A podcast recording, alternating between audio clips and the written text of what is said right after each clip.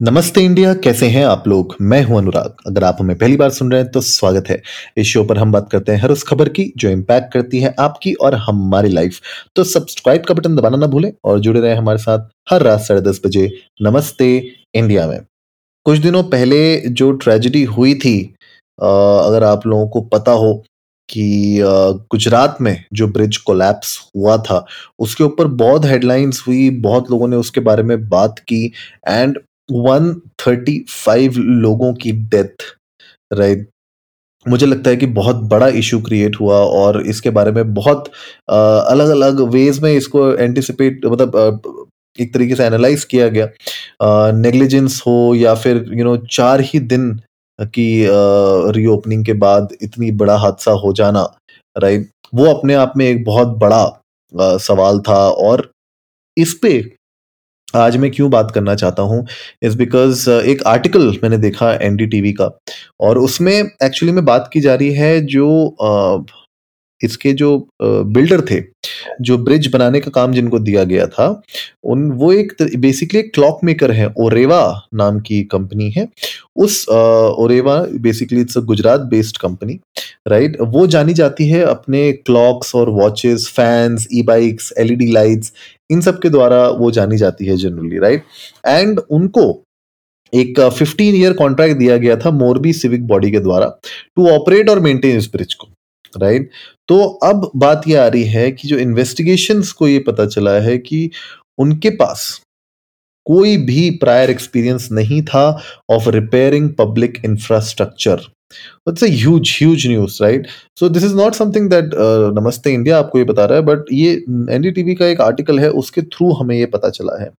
दूसरा जो पॉइंट है आज कुछ मैं इसके बारे में अपडेट्स आपको बताना चाहता हूँ और uh, इस पूरी स्टोरी में इस पूरे uh, जो ओरेवा ग्रुप है उसके बारे में आज इन्फॉर्मेशन आप लोगों को पता होनी चाहिए ताकि एक एक आइडिया आप लोगों को भी लगे कि इस हादसे के पीछे और क्या क्या इश्यूज़ हो सकते हैं और ये सिर्फ़ गुजरात का ही नहीं, आप मान के चलिए देश में जो भी डेवलपमेंट हो रहा है, कोई भी अगर रेनोवेशन हो रहा है तो उसको अगर कोई भी कंपनी कर रही है तो उसका बैकग्राउंड चेक करना या फिर उसके क्रेडेंशियल्स को प्रॉपरली अप्रूव करवाना या फिर एक तरीके से उनका पूरा बैकग्राउंड चेक करना, वो कितना इंपॉर्टेंट हो जाता है सिविक बॉडीज के लिए अथॉरिटीज के लिए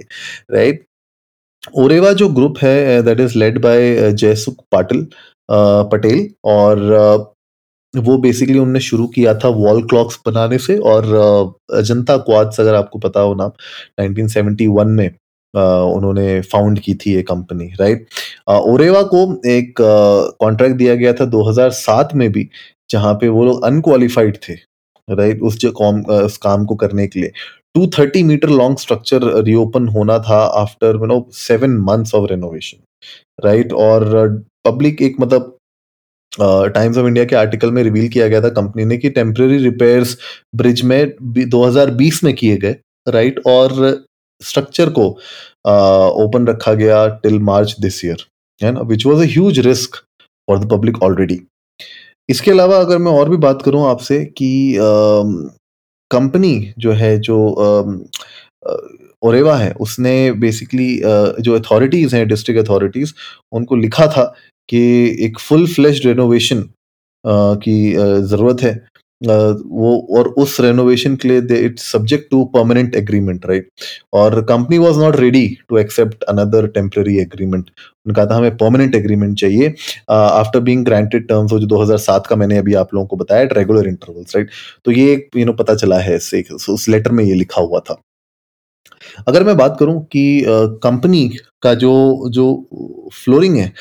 इंस्टॉल जो जो हैवी फ्लोरिंग की गई थी वो उन लोगों ने इंस्टॉल की थी हैवी फ्लोरिंग लेकिन उन लोगों ने रिप्लेस नहीं किए थे, जो रस्टी मेन पाइप केबल्स होती है ना, उनको रिप्लेस नहीं किया गया था, राइट? और बताया गया कि एक सब कॉन्ट्रैक्टर ने खाली वो जो रस्टी ओल्ड पाइप्स थे, उनको खाली पेंट करके पॉलिश करके वापस रख दिया, ताकि पता ना चले। और यू you नो know, जब ऑब्वियसली जब इतना लोड उसके ऊपर आया तो वो स्नैप हो गए और वो फेल हो गए सपोर्ट करने को उतनी हैवी फ्लोरिंग भी और साथ में इतने सारे लोगों को। राइट दूसरी बात और भी बात बताई जा रही है इस पूरे हादसे में कि जो इमरजेंसी रेस्क्यू और इवैक्यूएशन प्लान था ही नहीं।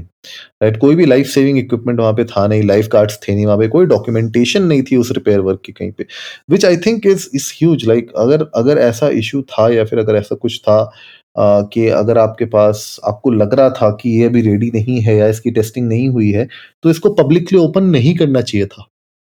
आइडियली नहीं करना चाहिए था पब्लिकली ओपन इसको, राइट? और भी अगर मैं बात करूँ कि ये जो स्ट्रक्चर है,